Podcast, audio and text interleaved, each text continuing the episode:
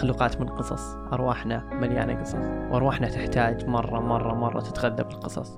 يمكن في حرب الحالة واقف ضد جيوشك عادي ما جست إسلامي في بالي راسي في عقل غير هادي. ريحة فكرة تقريبا أقرب للنوع الكادي. بين الأبيض والأسود نوعي بعيش رمادي. واللم من الحضيض وضاقت كل أراضي الكوكب. بنهض لو قد ما طيح كبير ما موت ولكن أمرض. أصوات في راسي كثير بتعيد سوالف إني تالف. لو صار الكل بيخالف من في صيفي وقادر يبرد. ذا الكوكب مرة صغير ما بشيل حروفي. ضربات البرق السيوفي. قطرات الغيم ضيوفي. لا يسندني واحد أنا تسندني بس كتوفي. واسند معاي العالم ما بالشكر في معروفي. بحب النوم لأن النوم وحده يسوي سكيب لو قلبي اختار كان سريري أولى له الحب. أنا جرع زدت درت الكوكب لين مكاني عدت. لأن قلت يا رب عمره ما خاب اللي قال يا رب. لكن عادي راسي في عقل غير هادي. عقل غير هادي عقل غير لكن عادي راسي في عقل غير راسي في عقل غير هادي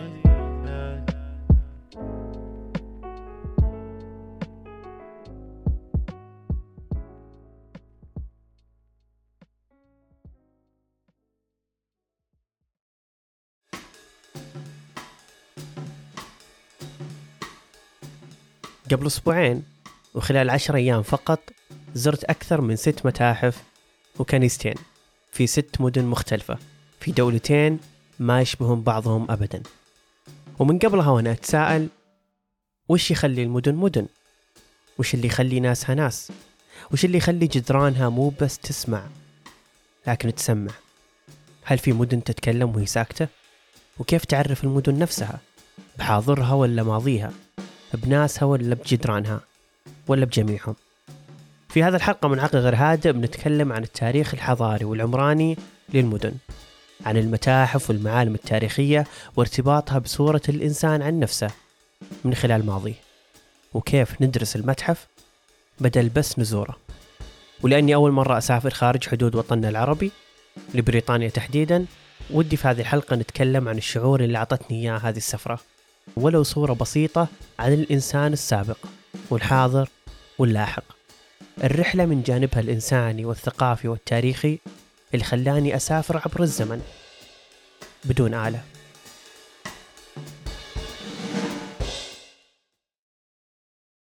في آخر شهر مايو آه، وأول أسبوع من جون آه، زرت الإمارات خصيصا أبو ظبي اللي سمع الحلقة الماضية آه، يعرف هذا الشيء. وبعدها زرت بريطانيا خصيصا خمس مدن. آه، لندن كامبريدج إكسفورد إدنبرة اللي تعتبر مدينة اسكتلنديه مو بريطانية. وأخيرا كانت آخر مدينة زرتها هي ليدز مدينة الطلاب السعوديين والكويتيين والشيء المشترك في زيارتي سواء آه، لأبو ظبي أو المدن البريطانية المختلفة هي المتاحف والتاريخ. خاصة بريطانيا اللي كان شكل يومي في كل المدن اللي زرتها هناك هو المشي في عمارتها وعيش المدينة وحضارتها وتاريخها أكثر من أي شيء ثاني. حتى أتوقع أقدر أعد المرات اللي تكلمت فيها مع أحد هناك. كانت عيوني تشتغل أكثر من لساني في السفره هذيك. أه، أبو ظبي اولا أه، مدينة عظيمة. أه، واكتشفت أني أميل لها أكثر من دبي. مع أن الخيارات فيها ضيقة ومدينة هادية جدا جدا جدا بشكل ما تتصورونه تحسون أنكم مو في الإمارات لأن الصورة نمطيه أن الإمارات تساوي دبي. بس حبيتها صراحة. ولو بيوم كان عندي خيار أزور الإمارات للمرة الرابعة بتكون وجهتي بدون تفكير. لأبو ظبي. آه واللي يروح أبو ظبي آه، مو بصاحي لو ما حط متحف اللوفر في أول قائمة للزيارة قبل الفندق وقبل تذاكر السفر حتى. متحف اللوفر اللي ما يعرفه هو في الأصل فرنسي بالتحديد في باريس ويعتبر أكبر صالة عرض للفنون في العالم. وما يتعلق فقط في فرنسا وتاريخها لكن بحضارة الكوكب كلها. كل حضارة سمعت عنها أو ما سمعت بتلقى أعمال فنية وتاريخية لها في اللوفر. وبعضها حصري هناك وما لها أي نسخة بمكان ثاني. وهذا المتحف اللي عمره 230 عام تقريبا فتح في 2017 في أبو ظبي. وهذا بالنسبة لي فخر مو بس إماراتي لكن خليجي وعربي. متحف بهذا الحجم والسمعة العظيمة والأعمال الكبيرة اللي يحملها يخلينا نفرح بنفس فرحة الإماراتيين بهذا الصرح الكبير اللي اختير خصيصا يكون في أبو ظبي. ما قد زرت اللوفر الأصلي في فرنسا لكني واثق ثقة عمياء إن لوفر الإمارات أكثر جمالا وإنسانية من لوفر فرنسا. تدرون ليش؟ لأن لو شلنا كل الأعمال وخلينا بس جدران المبنى وممراته وتصميمه ومكانه العظيم في وسط الموية والله ما تفقد التجربة العظيمة هذه من قيمتها. لوفر أبو ظبي هو تجربة متكاملة تتفاعل معك من أول خطوة في مواقف السيارات لين آخر خطوة ترجع فيها لمواقف السيارات. كل خطوة وكل ما تلف راسك اللي كان جنبك ولا قدامك ولا وراك بتحصل شيء يستحق إنك تركز عليه وتشوفه. الاقتباسات العظيمة في الممرات ما بين العصر والثاني يخليك حتى تعيش في المشي هذا اللي يعتبر أصلا المسافة ما بين عصر والثاني أو ما بين صاله والثانية يعتبر break بسيط لكن حتى في هذا ال break تشوف اقتباسات متنوعة آه، بالعربي والإنجليزي وهذا شيء يعجبني هناك إنهم مهتمين باللغة العربية بنفس اهتمامهم باللغة الإنجليزية. هذا يخليك تدرك إن المتاحف أكبر من مجرد أعمال فنية وقصص حضارات معلقة على الجدران. الموضوع هو قدرتهم على صياغة التاريخ بطريقة فنية تناسب وتوازي عظمة الاعمال نفسها. ولما تزور أكثر من متحف بتعرف بالضبط وش قصدي. وبعد ما تنزل حلقه آه، شوفوا حساباتنا في الانستغرام وتويتر. أتوقع بننزل ثريد عن كل المعارض والمدن اللي تكلمنا عنها هنا. عشان تعيشون بالضبط اللي عشناه وحسينا فيه. الكلام ما يكفي والله العظيم. آه لازم تغذون عيونكم بنفس ما تغذون أذانيكم هنا. على الطرف الآخر من الكوكب بريطانيا. ما أدري وش أقول تجاه هذه الدولة. لندن لحالها واللي بالمناسبة ما تشبه سمعتها الخايسة عندنا كسعوديين. أشهر حي فيها واللي يعتبر عصري للحين يحمل روحها. تحس كل حي فيها لازم يقول بصوت عالي إنه يمثل بريطانيا مو بطريقة مملة مو بطريقة إن بلدية حي معين ولا بلدية مدينة معينة. ركز على كلمة مدينة فيها إيحاءات تركز عليها. لما توحد اللوحات ولا توحد المباني بطريقة شوي قبيحة معماريا لكن هنا كذا في شيء غريب في خلطة ما بين آه، حي والثاني ما بين مدينة والثانية لكن يبقى تعرف إنك في وسط بريطانيا إلى الحين. كل شيء مرتبط ببعضه وكذا في إحساس كبير تجاه هذا يعجبني في البريطانيين إنهم عند عندهم شوي عزة نفس تجاه تجاه تاريخهم ويصيرون خايفين ان تفقد بريطانيا هذه الروح مع التطور. مثلا في لندن آه، سكنت في منطقة اسمها سوهو ويعتبر من الأحياء الصاخبة اللي يحبونها السياح. لكن كان كل شارع في المنطقة يعطيك تجربة مختلفة عن الشارع اللي وراه أو حتى اللي جنبه. ومع ذلك تعرف ان روح المكان واحدة. بيوتهم محلاتهم سياراتهم عمارتهم رسم المدينة حتى من ناحية هندسة مدنية ما تحس إنه عشوائي. تحس كذا في تناغم معين. وحسب اللي شفته آه، بريطانيا تكره الأبراج. أتوقع ما فيها أي ناطحة سحاب حسب تجربتي هناك. في لندن زرت متحف واحد آه، متحف فيكتوريا أند ألبرت وهو متحف يميل لعرض التماثيل أكثر من اللوحات. آه، مو بزي اللوفر اللي كان خليط بين الاثنين. وهذا ما كان ابدا نقطة ضعف. على العكس تماما تخصص الكبير في التماثيل آه، خلاه بطريقة غريبة يحوطك من كل مكان. آه، المتحف كان مبهر بطريقة تخوف. تحس كذا كل التاريخ اجتمع هناك. ومخك أصلا بينفجر لدرجة إنه ما تقدر تستوعب كل الأعمال هناك. عشان كذا أحس إن زيارة واحدة ما كانت تكفي. ما كان في فرصة إنك تحس بكل شيء قاعد يحدث هناك. ما عندك وقت إنك تقرأ كل اللوحات. آه، بس إنه كان رهيب جدا. ما ندمت ابدا إني مشيت 45 دقيقة تقريبا عشان أوصل له. آه واللي بالمناسبة على طاري لندن كمدينة سياحية. في واحد من الأيام مشيت 15 كيلو فيها بدون أحس. وما حسيت بنفسي لأن المشي غير محسوس هناك. وأحسه من الظلم أصلا تجاه نفسك وتجاه المدينة نفسها إنك تعتمد على أوبر وإنه يوصلك من المكان الثاني اللي أحيانا ما يبعد إلا 10 دقائق ولا نص ساعة. فأحس جزء من تجربة لندن اللي عشان كذا يمكن سمعتها تجاه تجاهها كانت سيئة بالنسبة للخليجيين لانهم معتمدين بشكل كامل على المواصلات. آه، لكن تجربتي الحسنة فيها وخلاني أحبها هي صيغة المشي فيها اللي تعطيك تجربة معينة إنك تشوف العالم تشوف الناس تشوف الأحياء المختلفة. وما أقولها من زاوية شعرية آه، بس صدق سفرتك بتكون ناقصة لو تنقلت بين الأماكن من أوبر للثاني أو حتى الباصات حقتهم. ما حبيت إني أكون معتمد عليها. هذه لندن. أما في مدينة كامبريدج آه، زرت كنيسة واحدة. كانت صغيرة وما فيها شيء يستحق الذكر بس إن المدينة ككل حلوة وهادية. أتوقع انها ما ما تستاهل إنك تجلس فيها وقت طويل. آه، تذكرني بشوي بفيينا مع إني ما رحت لها. آه، كيف إنه كذا في أنهار تشق المدينة قوارب خشبية كذا تمر واحد يدفها بعصا. كذا كان فيها روح روح طبيعة أكثر من من لندن مثلا. بس حلوة. يعني كانت تجربة حلوة. يمكن جلست فيها ساعتين ولا ثلاثة. وإكسفورد. رحت إكسفورد. إكسفورد عظيمة. كانت شيء كذا ربط لساني. من دخلت لين طلعت. ما أقدر أمسك نفسي ما أصور كل شيء فيها. ما قدرت مع إكسفورد. آه، زرت في إكسفورد كنيسة المسيح. اللي بالمناسبة آه، هي اللي صوروا فيها بعض مشاهد هاري بوتر. وأهمها الصالة المشهورة اللي كانت دائما مرتبطة بإعلان دمبلدور الأخبار الجيدة أو المنافسات ما بين الطلاب. الكنيسة كانت عظيمة آه، وموحشة بنفس الوقت. شعور غريب يجيك لما تدخلها مع العزف الحي الأوركسترا الكنائس المعتادة والمعروفة. خلت الجو العام غريب ويميل للكآبة. يعني أحس رغبتك في اكتشاف الكنيسة ومعرفة تفاصيلها وفضولك تجاهها يوازي رغبتك الكبيرة أنه ودك تطلع منها. ما أدري كيف أشرح الشعور بس صدق كان شعور غريب هناك. آه بس إنها فنيا مبهرة. آه يعني خليك تعرف كيف المسيحيين يشوفون دينهم. فكان في ارتباط في كآبة وموحش تجاه حدث آه صلب عيسى عليه السلام. فمخلي الكنيسة تميل لكونها ترهيبية أكثر من أنها تحتوي آه، الناس اللي يدخلونها. فعشان كذا حسيت هالاتها غريبة بعدين من إي بعدين من إكسفورد رجعت لندن جلست فيها كم يوم. بعدين رحت إسكتلندا لمدينة اسمها دمبرو إسكتلندا تعتبر دولة مستقلة. بس إنها تتبع مملكة بريطانيا العظمى اللي هي المملكة المتحدة اللي هو تحالف ما بين مملكة إنجلترا ومملكة اسكتلندا فطلع لنا بريطانيا. فالنظام والحدود متداخلة فما في فرق بينهم من ناحية تنظيمية حتى بالقطار كأنك رايح لأي مدينة من الرياض الشرقية مثلا. المهم أدنبرا كانت مدينة عظيمة و... وما تقدر تخمنها لمدينة عصرية ولا مدينة تاريخية ومو بشكل سيء لأن بعض المدن فيها الطريقة هذه سيئة.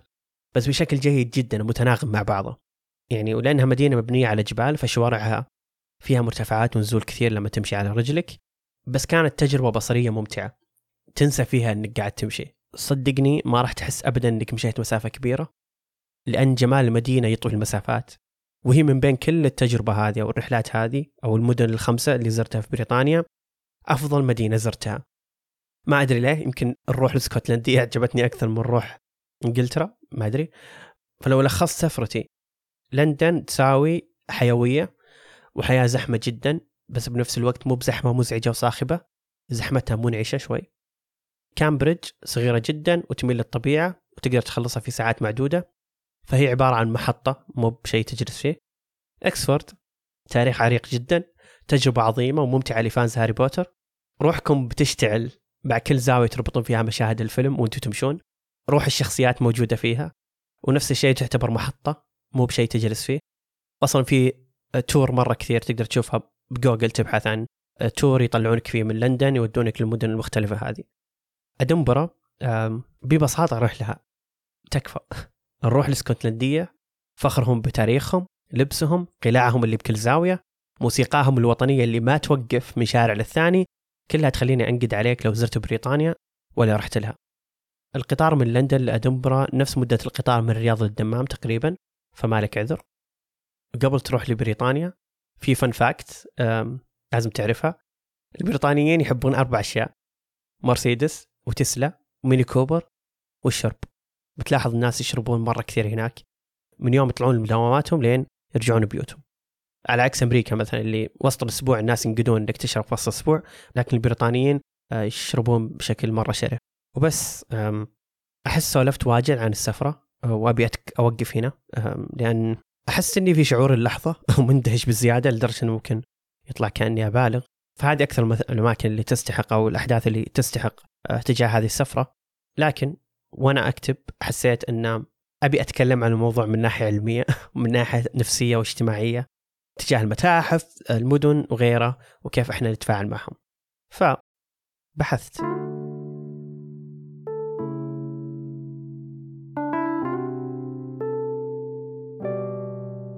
المتاحف هي ملخص العالم. الكبسولة الزمانية اللي تدخلها وما تطلع منها نفس الشخص. لو عرفت كيف تدخل متحف لأنك تدخلهم عشان تدرس مو بس تطالع. المفروض تخليك تحس بشيء. حتى لو ما كنت فاهمها. أذكر في اقتباس كان يقول آه ما يهم تفهم الفن آه الأهم إنه يخليك تحس بشيء. وهذا شعوري تجاه المتاحف برضو. المتحف مو برج المثقفين العاجي. يعني مو مو فشخرة انك تقول بروح أشوف الفن ولا بروح أشوف متحف. المتحف يناسب الكل بس لازم تكون مهتم شوي انك تكتشف شيء في المتحف هذا. آه مثلا طريقتي في كيف أنا أناظر الأعمال حتى في الأعمال الفنية مو بس الأعمال التاريخية هي إني ما أقرأ الكارد اللي جنب العمل. لما أخلص تأملي وتحليلي لها قدر المستطاع بعدها أقرأ الكارد أو البطاقة اللي جنبها. ويمكن يطلع كل تأملي وتحليلي اللي في مخي. هبد. عادي. يا كثر ما هبت لكن أهم شيء إني أحس تجاه هذا الشيء بشعور معين. واحيانا حتى أعتقد أن أحيانا الفنان سواها بطريقة كذا مرة سريعة ولا همه يشرح شعور معين. بس الاهم إني أنا حسيت تجاهها بشيء. عادي. مو بشرط تحب العمل. مو بلازم تفهمه وتسوي عميق وتحلله بطريقة مرة كبيرة. بس لازم تطالعه خارج حدود العمل نفسه أحيانا. خارج حدود تاريخه وحقبته ديانته. وبمين مرتبط لأن أحس الحكم المسبق عليه لما تقرأ البطاقة هذه قبل تشوف العمل يقتل نصف متعة العمل هذا. أشوفه زي لما تحرق على نفسك نهاية الفيلم بس برضو صامل تشوف الفيلم. لأنك حرفيا قاعد تطالع قدامك قصة فحرام تحرقها على نفسك وعط نفسك فرصة تندهش.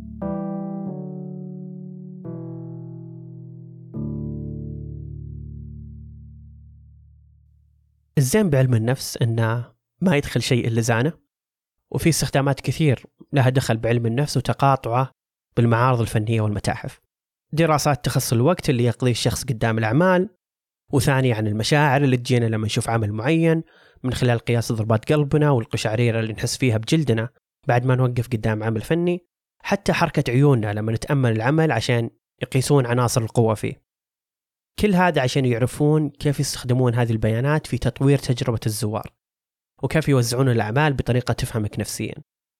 واحدة من الأمثلة اللي صدق كانت فارقة في أكثر من متحف هي سلوك الزوار لما يشوفون عمل فني أو لوحة كبيرة جدا واقفة قدامهم. بشكل طبيعي ولا إرادي بتشوفهم يرجعون دايم لورا لما تصير اللوحة كبيرة عشان يشوفون كامل اللوحة. وبعدها يقربون منها بشكل مرة كبير عشان يشوفون تفاصيلها. فتخيل مثلا هذه أحد الأشياء المميزة في تنظيم المتاحف. تخيل هذه اللوحة الكبيرة انحطت في غرفة صغيرة.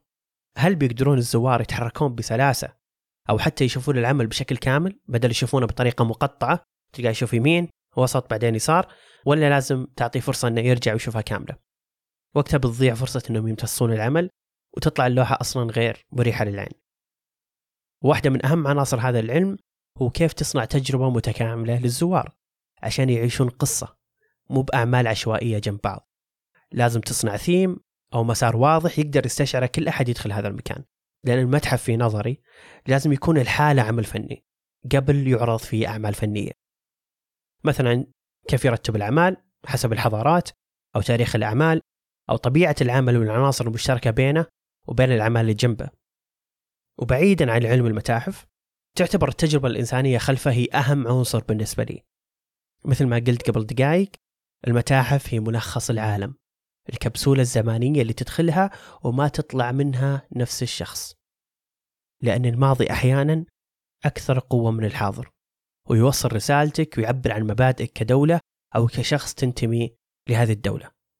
لما تكون مواطن في دولة تهتم بماضيها بقدر اهتمامها بحاضرها ومستقبلها تحس معك سلاح قوي يحميك من الانسلاخ أو التماهي مع مجريات العالم اللي جالس يصغر وتتداخل ثقافاته مع بعضها.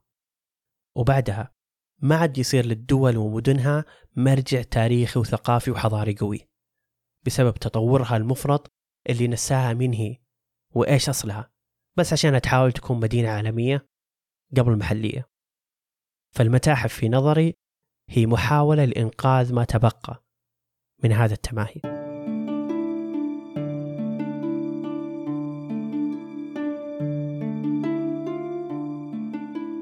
أذكر مشهد آه، رهيب. كان في فيلم. كانت البطلة جنب مكتبة وكانت منهارة بشكل حقيقي إنها بتموت وهي مستحيل تقدر تقرأ بحياتها كل الكتب في العالم. وإنه يمكن في كتب رهيبة وعظيمة في مكان ما بس مستحيل تقدر تقرأها بيوم. الفكرة هذه بالضبط تراودني تجاه الكتب والسفر. لأن السفر يعلمك مين أنت قبل يعلمك مين هم ويخليك حرفيا تسافر عبر الزمن بمعناها الصدقي والعملي. مو بالخيالي. بتعيش دائما رحلة مقارنات ما توقف. واختبارات متتالية عن كل مبدأ قد حسيت إنه قوي بس كان ممكن يهتز لما سافرت. بتعرف مدى قوتك مدى ضعفك تجاه أشياء واجد بحياتك. لما تقابل الإنسان الآخر تتعرف عليه وأعتقد من زاوية ثانية أن بعض الدول والمدن مو بناسها. بعض المدن بتاريخها وتفاصيلها الصغيرة خارج حدود البشر اللي يعيشون فيها. لأن عينك تشوف. قبل حتى تنطق بحرف واحد مع ناسها عشان تقيم طباعهم وتبني صورة واضحة عنهم. العين بحر والمدن الجيدة تملي عيونك. لأن معرفة أصل المدن وماضيها يزيد تقديرك لتطورها وعصريتها ومواكبتها للحاضر. الموضوعين بالنسبة لي ما يتقاطعون أبدا بالعكس يكملون بعضهم. لأن التشبث فقط بالأطلال يعني أن حاضرك ومستقبلك ضايع وجالس تحاول تطبطب على نفسك أنك كنت عظيم بيوم من الأيام فتسد ندم وحسرة أنك ما عاد قادر تواكب العالم واحتياجاته. بالمقابل تشبثك بالتطور يخليك تنسى روح المكان الأصلية وتتلاشى فيها شخصية المدينة الحقيقية. مثلا أخاف يجي اليوم اللي ما عاد أدري فيه من هي الرياض من هي جدة ومن هي الشرقية. أخاف ننسى شكل تبوك وما ندري وش هي ينبع وننسى روح أبها والسودة. أخاف يجي اليوم اللي نتساءل فيه بحيرة بعد كم سنة من الانغماس بالتطور. وش هي هوية مدننا؟ اللي هي انعكاس مباشر لهويتنا. وش أصلها؟ وأصلنا. وش تاريخها وتاريخنا؟ وش علومها وعلومنا؟ يمكن تحولت مدننا وخاصة الرئيسي منها لمدن قابلة تساعدك تعيش تجربة عملية ومعيشية جيدة.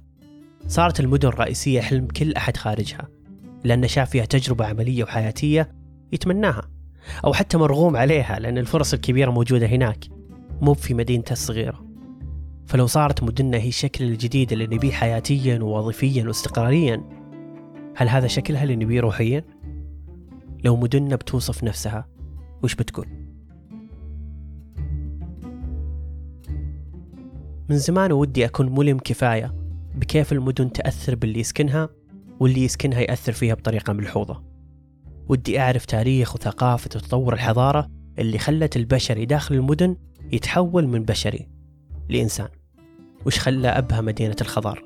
وش خلى ينبع مدينة البحر؟ وش خلى حايل مدينة الكرم والظهران بإثرائها والأحساء بنخلها؟ وش خلى كل مدينة تمثل نفسها؟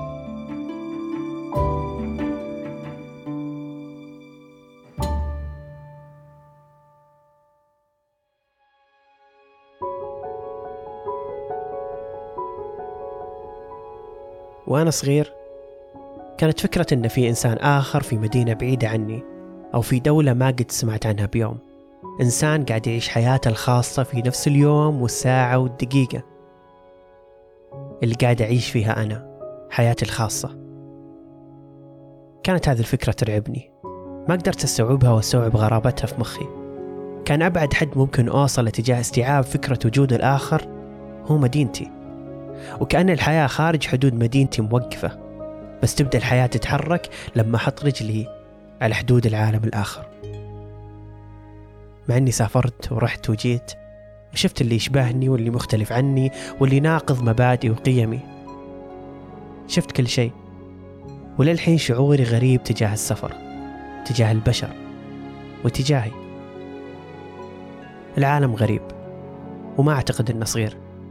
العالم أكبر مننا ويقهر مرة إننا مستحيل نقدر نشوفه بشكل كامل حتى لو طول عمرنا سافرنا. لو طول عمرنا شفنا الصور والفيديوهات عن شكل هذا العالم. ما بنقدر نعرف إلا سطح العالم وسطح الناس وسطح الثقافات.